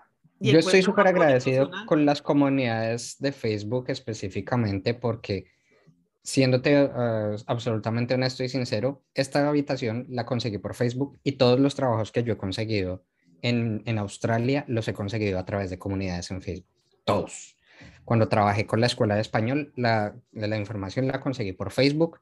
En este momento estoy trabajando el trabajo los sábados en la mañana en un café y trabajo entre semana en un restaurante en las noches, en las tardes noches. Y los dos trabajos los conseguí por Facebook. Y todos los trabajos básicamente que he conseguido desde que estoy acá han sido a través de comunidades de gente que ayuda a gente. Qué bonito. Y, y por eso mismo yo me siento en la obligación también de retribuir un poco y de responder en, la mejor extensión de mi conocimiento y de lo que poco o mucho que he aprendido a, a moverme en esta ciudad y bueno, en este país en general y decir como, bueno, tú tienes dudas con respecto a cuánto pagan o si, si, si es viable o no es viable tener una vida decente con, qué sé yo, trabajando en hospitality o trabajando en cleaning o trabajando en construcción. Entonces, desde donde yo sé, pagan tanto, vale tanto, y necesitas mínimo tanto para vivir y lo demás son ganancias. Y uno simplemente tiene que responder la pregunta, no necesitas ni ser grosero, ni ser cínico, ni ser, bueno, lo del humor es divertido porque sí, es chévere, pero hay muchas personas que lo que tú dices, o sea, como ya están acá, entonces ya se sienten pues que la rompieron y que la alcanzaron, entonces son cínicos para responder, hombre, si no tienes nada positivo que aportar a la conversación, pues limítate a leerla. No tienes que, que, que botar tanto veneno, no es necesario. Entonces, sí, me gusta, me gusta aportar, me gusta responder, responder esas preguntas, pero sobre todo me gusta pelear con, con los cínicos en redes sociales. Bueno, ahí tenemos a Nelson que en parte está devolviendo el favor eh, en, las comunidades, apoyando, peleando, lo que sea. Ahí ya, ya, yo creo que más de uno te va a empezar a buscar. Um, Nelson, hemos llegado al final de, del episodio, nos tenemos que despedir. Podemos hacer un follow-up en un año, no sé, ahí miramos para, para mirar en qué vamos, en qué, va, en qué va nuestro cuento en Australia, porque esto no se queda acá tu historia es hasta ahora, pues no sabemos si va a estar en el principio, si está en la mitad, no sabemos. Disfrútate la trama más que el desenlace. Me encanta esa canción de Jorge Dressler. Em, no sé cómo se llama la canción, pero me encanta eso. Disfrutar la trama más que el desenlace. Y es una frase, me parece, tiene, me hace mucho sentido. Y nada, gracias por tu tiempo, por sacar de este domingo en pijamado. Bueno, tú no estás en pijamado, yo sí. Sacar este domingo de pereza, para, para apoyar este espacio, para contar a la gente tu cuento y de verdad, muchas gracias. ¿Algo más que quieras decir antes de que nos vayamos? Pues. Muchísimas gracias a ti por la invitación. De verdad que ha sido una, una conversación bastante enriquecedora para mí también. Espero que para ti y para las personas que están escuchando se lleven algo y puedan, qué sé yo, motivarse a hacer otras cosas. Dos cositas antes de, de, terminar que sí quisiera aportar. Si la intención de las personas que vienen a Australia es aprender inglés, no importa el colegio en el que se vayan a meter, lo que importa es la cantidad de experiencias y lazos que, y, y oportunidades de interactuar y de, y de mm, aplicar lo que sea que estén aprendiendo se den. Entonces, listo, el cleaning es una opción, pero traten de buscar algo más. Métanse un voluntariado, métanse, qué sé yo, si les gusta la iglesia, métanse el grupo de iglesia. Ojalá que no sea en español todo, porque si se meten al grupo de, de iglesia de latinos, pues la misma pendejada. No sé, métanse a grupos en, en Melbourne y en, bueno, no sé, acá en Adelaide no lo he explorado mucho, pero en Melbourne hay grupos para todos. Si te gustan los juegos de rol, si te gusta la trivia, si te gusta el baile o lo que sea, hay grupos por Meetup, uno puede meterse y encontrar gente con, gustos particulares o, y similares a los de uno. Eh, de todas las edades, de todos los, eh, los contextos em, sociales, y eso le va a servir a uno. Así sea una o dos veces a la semana que uno explore, a empezar a tener más soltura y más libertad. Esto lo hablo desde el nivel profesional, ese es Nelson el profesor hablando no importa el colegio, no importa el método, o, bueno, obviamente importa, pero además de eso, lo que más importa es la cantidad de, interacciones y la cantidad de práctica que uno pueda llegar a tener. El aprendizaje de lenguas extranjeras es como el que aprende a jugar baloncesto o el que aprende a patinar en mi caso. Uno puede leerse todos los libros y todas las reglas y verse todos los videos de todos los concursos, de todos los torneos, pero si uno no aplica todo eso que está aprendiendo en la teoría, en la práctica y pone las repeticiones, no va a servir de nada. Uno primero se tiene que caer 17 veces para poder, para poder enganchar el truco. Exactamente.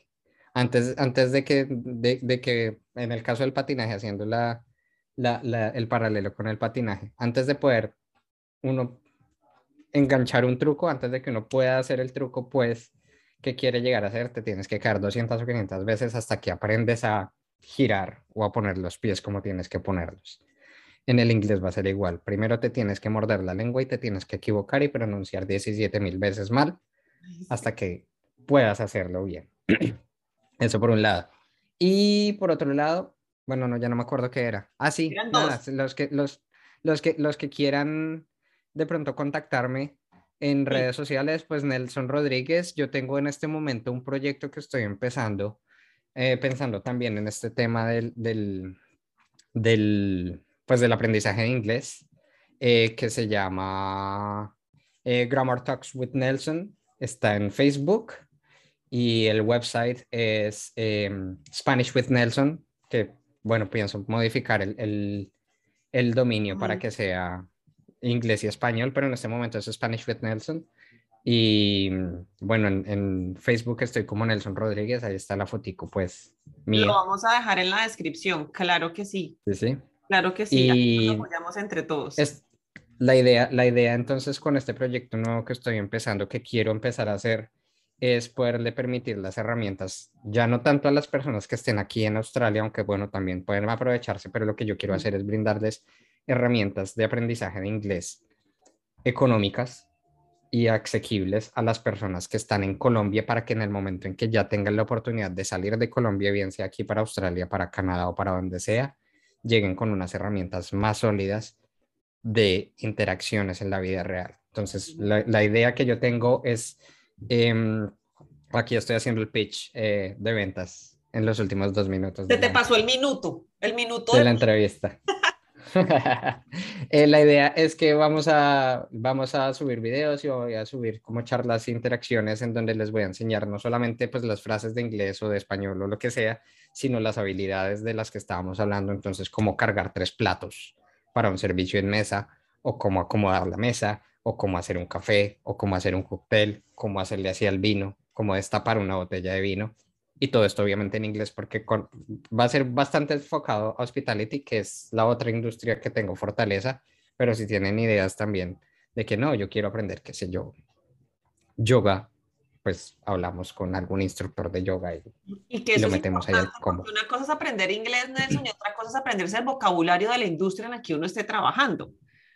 Es, lo más importante. Eso es algo que uno a veces como que no, no le cae el 20 y cuando empieza es, y, lo, he dicho en varios episodios, y siempre coloco el mismo, el mismo ejercicio, como, ¿cómo se llama el batidor? Se llama whisk. Y uno es como, ay, no, pues esto es otro cuento. Y si estás estudiando mecánica, carpintería, sea lo que sea, tienes que aprender otro inglés. Y ese proyecto tuyo me parece fantástico porque aparte de aprender inglés, pues estás aprendiendo un vocabulario y cuando llegues aquí a Australia, si es el caso, y quieres trabajar en hospitality, pues ya te vas a sentir mucho más suelto y con más confianza a la hora de, pues, de hacer un trial o cuando estés en el trabajo. Súper bueno, Nelson. Vamos a, dejar, vamos a dejar eso en la descripción, claro que sí. Y nada, gracias a ustedes por llegar hasta acá, por escuchar el cuento de Nelson, también otro teacher, tenemos acá otro teacher. Y nada, ya saben que nos encuentran en Spotify, en Google Podcast, Apple Podcast, estamos como arroba mi cuento en Australia y van a encontrar todas las fotos, los episodios para que sepan cómo ya llevamos que tres, cuatro temporadas en esos casi dos años. Gracias a ustedes por el apoyo. Nelson, gracias por ofrecerte que tengan un bonito día, semana, fin de semana, en el momento que lo estén escuchando este podcast. Les deseo lo mejor. Buenos días, tardes, noches. Nos vemos en el próximo episodio de Mi Cuento en Australia, muchachos. Chao, chao.